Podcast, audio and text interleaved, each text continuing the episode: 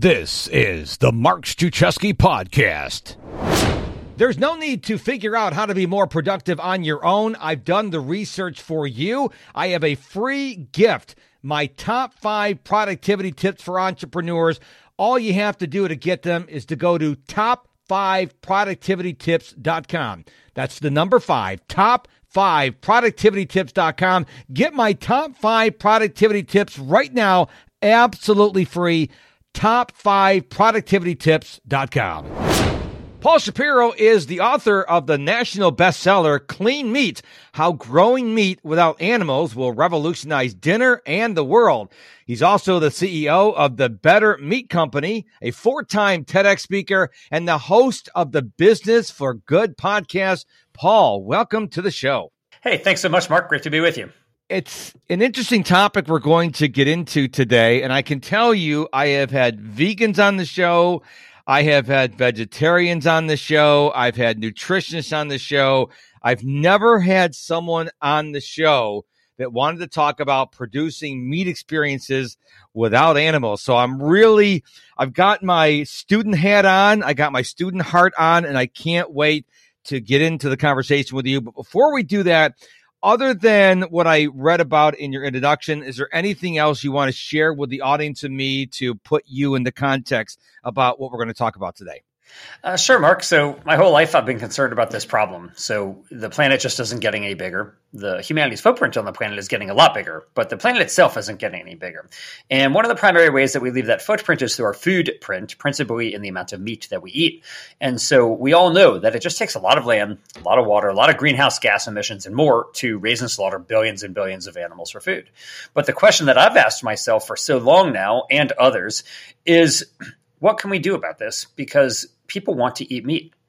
Demand for meat is growing, not falling. In, not just in China and India and Brazil and nations that are uh, expanding the middle class where meat demand is skyrocketing, but even in the United States on a per person basis, meat demand continues to rise. And so if we are to satiate humanity's meat tooth, so to speak, without destroying the planet and therefore ourselves in the process, how can we do it? And so that's what has been this vexing problem that I have been trying to figure out for a very long time. And I'm eager to talk more about the various ways to do what you said, Mark, to produce meat experiences without the need to raise and slaughter animals. So I will tell you, I went through my phase of being vegetarian and I tried some of the meat substitutes out there.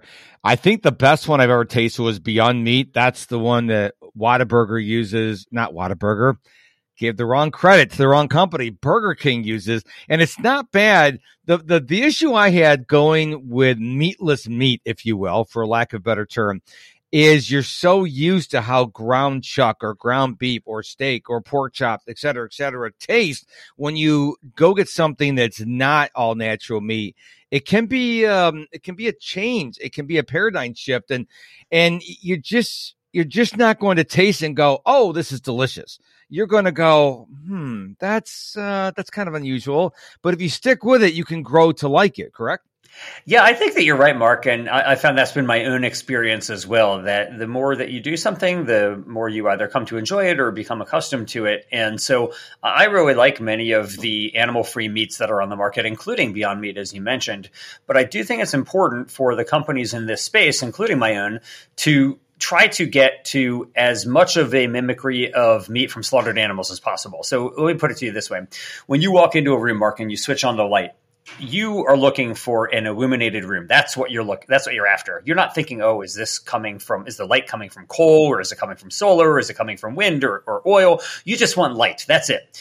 And the same is so when people eat meat. Most people, when they eat meat, they're not thinking, oh, I'm so glad an animal was slaughtered for this. They're not thinking about that. And if they did think about it at all, maybe they would actually prefer that an animal not be slaughtered for it. But we want the same experience. We don't want light from renewables to be any inferior to the light in your room that comes from coal, as an example. And the same thing is so with meat we need to create meat experiences that really resemble, if not uh, exceed, the experience of the conventional way of producing meat today. In the same way that a Tesla is not just like any normal car, but it's actually better It's actually a better car than a conventional car. And that's why so many people pay vastly more for it than they would a conventional car. We need to make sure that we do the same with meat. And there's lots of ways to create meat experiences without animals. And so you can, for example, go to the animal kingdom and you can take animal cells and grow animal cells in a cultivator where you grow real actual animal meat without the need to raise the whole animal. So that's not a meat alternative, it's not a meat substitute. That's real actual animal meat that's simply grown without slaughtering animals. That's the topic of my book Clean Meat, which you kindly mentioned earlier, Mark, but there's other ways too.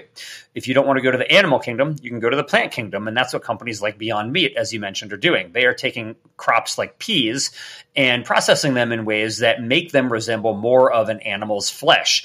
And you can do that, and that's great. There's other things that companies like my own are doing, my company, The Better Meat Co., where we use microbial fermentation. And we take basically little microscopic fungi and we subject them to a type of fermentation where they essentially eat potatoes. And just in the same way that a cow eats grass and converts that grass into a steak, our little microscopic fungi eat potatoes and they convert it into a food that frankly looks kind of like a steak. And it's high in protein, high in iron, no saturated fat, no cholesterol, naturally contains vitamin B12, and it really does have the texture of an animal's meat.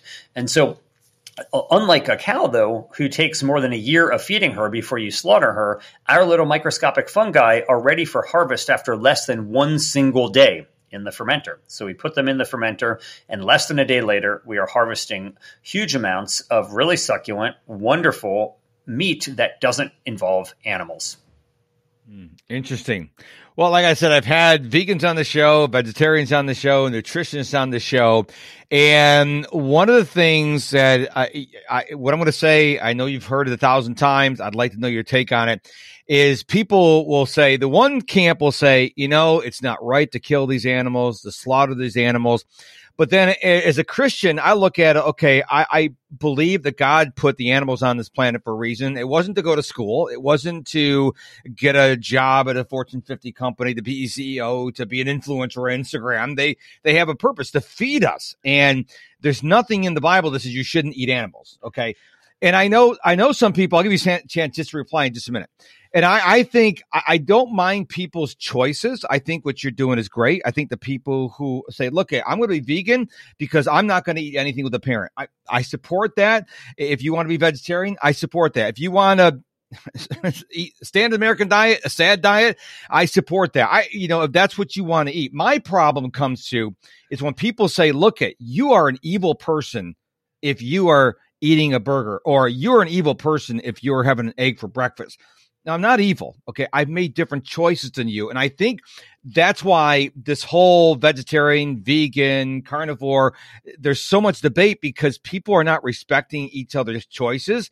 They're getting very angry. And I don't know about you, Paul, but when someone gets in my face and waves their finger and says, You're being evil, you're a rotten person, you're not going to convince me to change my way of eating. Now, if you said to me, Hey, listen, I got some facts to you. Let me show you some. Now I'm more apt to listening, but I think so many people are approaching this, this topic with anger. That's not, that's not converting people. Yeah, you know, Mark, I'm in concert with you that uh, people aren't necessarily evil or rotten, to use the words that you're talking about. And those who say so are uh, particularly effective at being ineffective. So I, I like to joke that uh, what will you never find at a vegan bookstore? A humor section. And so, you know, uh, and so uh, there is like some truth to that stereotype. Uh, but at, at, the same time, I, I do want to point out First of all, it's not all or nothing. You know, some people are going to say, "Oh, I would like to do a meatless Monday and simply eat less meat on Monday." Or some people are going to do what cookbook author Mark Bittman does, where he says he's vegan before 6 p.m. Right, so vegan before 6 p.m. and after 6 p.m. he eats whatever he wants. Some people are going to want to go vegan before 6 p.m. and after 6 p.m. They're going to go like whole hog, or maybe they're going no hog. But the point is that there's it's not a black or white thing. We're all trying to do the best that we can. I do want to address this issue about uh, the Bible and what it says on here because the Bible doesn't mandate us to eat animals. In fact, if you Correct. go to if you go to Genesis 129, this is where uh, God actually tells Adam and Eve what their diet is. And interestingly enough, in Eden, which is the utopian vision for God, it's a vegan diet. It's not until after they are expelled from Eden and after the fall during the story of Noah that God grants the concession to humanity to eat meat, realizing that it does not reach his ideal, which is an ideal of, of nonviolence. So God did not create animals to be eaten. He created them, and in Eden, humans are vegan. So there is this uh, a little bit of a, I think, discussion to be had about all of that. But the question for me is not so much, well, you know, what happened in Genesis? The question is what's happening in the year 2021 today? And that is that raising and slaughtering billions of animals for food is not just bad for them, it's bad for us.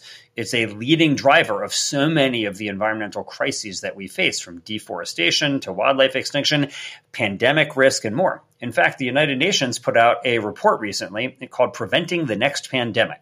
And in there, the UN identifies the top reasons they believe that we are going to have another pandemic. Number one, on the UN list for top likely reasons for the next pandemic increasing demand for animal protein.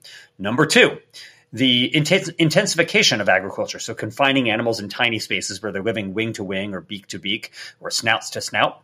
And number three is the bushmeat trade, so killing wildlife for their meat. So the top one, two, and three reasons the United Nations says that we are likely to have another pandemic all relate to humanity's desire to eat meat.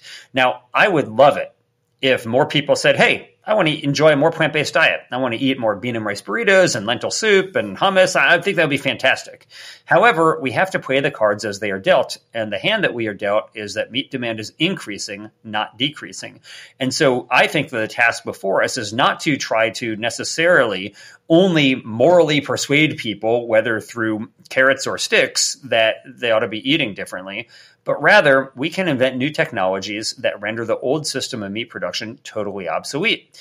After all, we didn't stop uh, exploiting horses for labor because anybody cared about horses. We stopped because cars were invented. We didn't stop whaling for oil. Keep in mind, 150 years ago, we were all lighting our homes with whale oil. And we didn't stop lighting our homes with whale oil because people cared about whales. We stopped because kerosene was invented and it was a cheaper, cleaner way to light our homes.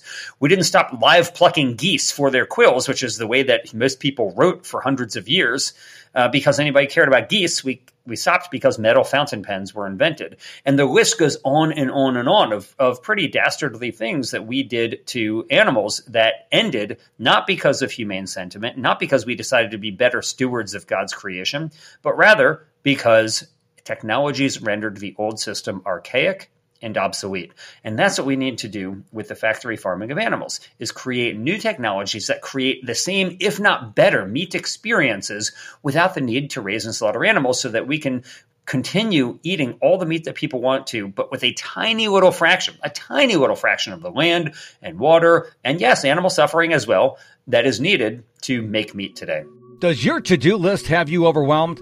When you join my digital productivity coaching program, you'll learn how to get and stay focused, become untangled from the chaos of your to do list, experience less overwhelm, and have time to do what you really want to do. Sign up today by clicking the coaching tab at MrProductivity.com. Very well said. And uh, I don't know how many people have ever read the Bible who listen to my show. I read it every year, day after day, every year. And you're right. We were vegan. Adam and Eve were vegan. Um, there's no, there's no animals in the garden. There's no McDonald's. There's no steakhouses. It was vegan, and I don't think people realize it. I certainly did. Yeah. Also, there was no what, rain what, back in yeah, the Garden of Eden. It, it, watered from the ground. People, a lot of people don't know that either. Huh. Yeah. No, I, I, you, you likely know it better than I do, but I, I am, I'm under the impression that there were animals there. It's just not that they were being eaten. Well, that's um, what I meant. Yeah, I yeah, mis- okay. misspoke on right. that. Yeah. But let's go. Let's go to this because let's talk about cost. Because one of the driving forces where I think it's going to have to before a movement like yours really takes off, or the vegan movement or the vegetarian movement, is when you go eat meat substitutes like a Beyond Meat. You go get Beyond Meat at your local supermarket. It's significantly more expensive than buying regular meat. And so when people who are living paycheck to paycheck, they go in there and they're like, well, I understand what Paul said on the show, but man, I, I can't afford that. I, I mean, I got, I got two growing boys. They're 18 year old and they're, they're, they're athletic and I got my husband. How am I supposed to feed my family on these meat substitutes? So cost is a real issue when it comes to this. Yeah, you're right, Mark. So let me first just state oftentimes plant based food is cheaper, not more expensive. When you're talking about eating things like lentils and rice and beans and so on, uh, there's a great website. It's called Plant Based on a Budget that talks all about the best ways to save money while also uh, eating a plant based diet. Full disclosure that website is founded and run by my wife. So I am touting it both because I think it's a great resource and because I prefer domestic harmony. Uh, now, um, now, all of that said, you are right that many of the uh, animal-free meats that are on the market, not rice and beans and lentils and so on, but actual the animal animal-free meats, those are more expensive than conventional meats today. But with scale, that will change the animal agriculture industry has had decades to optimize and scale its own production so that they have really created enormous efficiencies and size and they don't pay a lot of their own costs. A lot of the environmental pollution a lot of the animal cruelty and more is not paid at the dollar by dollars. It's paid it's borne by society. So uh, that's all the one way to say though that the animal free meat companies today are so small compared to let's say the Tysons and Cargills of the world that they need to grow. Uh, you can imagine, for example, what the first smartphones cost, and they were prohibitive. Yep. And now everybody's walking around with one in their pocket. And the same thing will happen here. The costs will continue to come down. And I, I, think it's a real problem and it needs to happen. It needs to be solved faster. And we at the Better Meat Co. have a, a method of running fermentations that actually have such low operating costs that we see a pathway for us within only a matter of a couple years to be producing animal free meats that are as cheap as chicken. So keep in mind, uh, chicken is one of the cheapest types of meat today. And it's tough on for the animal free meat companies to even compete on cost with beef, which is more expensive. But we see a pathway within a couple years for us to be competing on cost, not just with beef, but with chicken. Now it's interesting that you said earlier that you go and get some uh, cells or something, and you actually grow the animals, but they're actual animal meat, but they're not they're not like slaughtered. So walk us through that because I know my listeners are going, wait a minute, he's growing animals, but they're not really animals, but there are animals. So I'm a little confused on that. Sure. So if you think about what's called the cultivated meat industry, this is again real meat grown from animal cells rather than animal slaughter. And so what you can do is take a tiny little sesame seed sized biopsy from an animal. And in that, there are millions of little microscopic cells in there. And all they do, they're called satellite cells, and all they do is grow new muscle tissue. If the animal works out or the animal is injured, those cells go to work and they produce more muscle. Well, you have those in your flesh, Mark, and I have them in mine, and cows have them in theirs, and same with pigs and chickens. And those cells have only one career in life. The only career they have is to produce muscle, new muscle. That's it. They can't do anything else. And so when you take those cells and you put them in a cultivator where you replicate the conditions of the animal, same temperature, same pH, same nutrients, and so on, those cells do what they would normally do in the animal's body because they think they are still in the animal's body and they grow new muscle. And of course, muscle is meat. That's what we eat. And so that is a in a very small nutshell the method of creating what's called cultivated meat or clean meat. And it's called clean meat sometimes because not only is it an illusion of clean energy because you can produce meat with so many fewer resources than are needed to raise whole animals, but it's also just cleaner, literally. Uh, you think about raw meat today, you're warned to treat it like toxic waste. You know, if it touches anything in your supermarket cart, you got to segregate them. If you, raw meat touches your kitchen counter, you've got to sanitize it. If it gets to your hands, you need to wash your hands. And the reason is that meat has feces on it. Campylobacter, Salmonella, E. coli, these are intestinal pathogens that can sicken us if we don't cook our meat. And that's why you're warned to really cook your meat so thoroughly because it has uh, those intestinal pathogens. Now, with clean meat, you don't have to worry so much about intestinal pathogens because there aren't intestines involved. You're just growing that muscle that people want. You don't have intestines. In fact, you're more likely to infect that meat with your hands than the meat is to infect you. So there's a lot of benefits to this method that go beyond environmental and animal welfare. It's also a huge food safety benefit. And interestingly, it could actually be better for human health. So we all know right now that meat contains nutrients that many people want, but it also contains a lot that people don't want saturated fat, cholesterol, and more. So what if we could make burgers, let's say, where instead of saturated fat, they have a lot of omega 3 fatty acids? At that point, you could be making real burgers that instead of causing heart attacks, actually prevent them. That's one of the many ways that I think that we can improve upon meat today, not just mimic it, but actually improve it and create a better meat industry, which is why my company is called The Better Meat Co. because we are making better meat, not just good meat, but actually better than what we have today. Have you ever done a taste test with a real burger and your meat with a blind yeah. test like Pepsi and Coke? Hey, you listening to the Mark Struczewski podcast. Thank you so much for doing so. I really appreciate it. But are you a Mark Struczewski insider yet? This is my free email newsletter, and you can sign up right now by going to MrProductivity.com. M I S T E R, MrProductivity.com. Uh, numerous times. So at the Better Meat Co., we are pretty fastidious about running focus groups all the time, comparing conventional meat to the meat that comes from our microbial fermentation methods. And oftentimes they are just indistinguishable. Um, that's especially the case when you're dealing with things where there's a lot going on. Let's say, like, take a dumpling. We're in a dumpling, you know, you've got the wrapper, you've got other vegetables, and you're dipping them in soy sauce. You really can't tell the difference at all. On a so-called naked product, uh, let's say like a meatball, uh, sometimes some people, not everybody, but sometimes some people can tell the difference, um, but it's hard. In fact, uh, I live in Sacramento, and there's a steakhouse here in Sacramento that serves steaks that are made from our microbially fermented proteins. Oh, wow! And and uh, people there get it and they love it. They think it tastes fantastic. In fact, the owner of this steakhouse, uh, uh, this guy Brian Bennett, said that it's the best animal-free steak he's ever had in his life. So I- I'm pretty convinced that given where we are today and with more progress and technological advancement where we will be tomorrow, we will be able to create a meat industry without animals. If you go back, Mark, to let's say um, about uh, 110 years ago when the car was just taking over America's streets, for centuries, it had just been horse drawn carriages. And nobody even had a word for car. The word car didn't even exist back in 1910. They just called them horseless carriages. That was the best they could come up with. You know, these are horseless carriages carrying people around.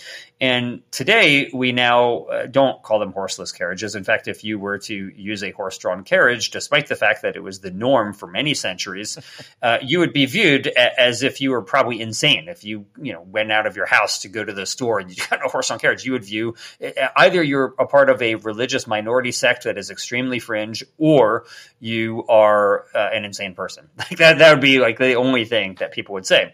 And I think the same might be so. Let's say 50 years from now with meat, that it'll be so much better, so much more efficient, so much more convenient for us to enjoy meat without animals that people will think of it and say, hey, I'm so glad that we no longer need horses to carry us around. I'm so glad we don't have to slaughter pigs and chickens and cows anymore because the new methods are so much better. Now, I'm going to play the skeptic here because I, I know we're not going to get everyone on the planet to be vegetarian or vegan in the next 50 years. That That is probably a dream y'all want, but that's not going to happen because you have this paradigm shift, which we'll get to in just a second. But if, let's say, everybody in this world tomorrow stopped eating meat, we would have an overabundance of animals. I think that's part of the the thing I hear my carnivore friends are saying. They'll say, "Wait a minute, if we're not eating cows and pigs, we just let them run everywhere." You know, we're going to have a problem because they they take God's command of multiply, and they will multiply and multiply that is something that we also have to consider because these animals are going to, they're not going to just die off because we're not eating them. They're going to continue uh, multiplying. So, what do you say to that? Well, I'd ask what happened when cars took over. Within about 10 years, cars decimated the uh, horse population. So we had huge numbers of horses in our city streets. Cars were invented. Pretty much everybody switched to cars within about a decade. And what happened? Were we overrun with horses? Did our cities drown in manure from horses? No, people stopped breeding horses. Chickens and pigs and cows don't just breed on their own, they breed because we have them breed. These are industries based on this. It's kind of like saying, well, when a lot of people stopped smoking, were we overrun with all the tobacco plants? No, people stopped breeding tobacco plants. Uh, the and as much as some people may want it, you're not going to see a shift overnight. You're going to see a gradual shift away. Mm-hmm. Right now, we raise and slaughter billions of animals for food. Let's just take as an example if people started doing, let's just say meatless Monday. So that's a 114, or that's a, excuse me, a, four, a one seventh or a 14% decrease in meat consumption. You would therefore see a, a commensurate 14% reduction in the number of chickens who are being bred. So they wouldn't be uh, a billion chickens running around uh, downtown Manhattan uh, with nowhere to go, uh, you would just not have them being bred. That's the whole reason why they're in existence today, is because people are breeding them, not because we're letting them naturally breed. Very, very well said. So, what are you going to do about the paradigm shift? When I say you, I don't mean you, Paul Shapiro. I mean, what is the meat alternative people going to do? Because you're going to have to deal with the paradigm shift from people who are used to going to Burger King, McDonald's, the steakhouse, and getting steak or cooking out hots and hamburgers on the grill. You're going to have to deal with that paradigm shift. How, what's your plans for that? People will continue going to Burger King. They'll continue going to steakhouses. They're still going to be ordering Whoppers. They just won't be coming from slaughtered animals. In the same way that you can go to Burger King right now and get an animal free Whopper right now, as you mentioned earlier, Mark, uh, people can still do that. Uh, what we at the Better Meat Co. are trying to do is again to satiate humanity's meat tooth, to allow humanity continue to continue eating the meat that it wants without so many problems associated with it. Uh, very few people are saying in, let's say, the renewable energy sector, hey, we just want people to walk and bike rather than drive. Well, that would be great if people did that, but it's probably not going to happen. People want to drive, it's a lot more convenient. And so the question isn't, well, how are we going to shift people away from driving to walking and, and biking?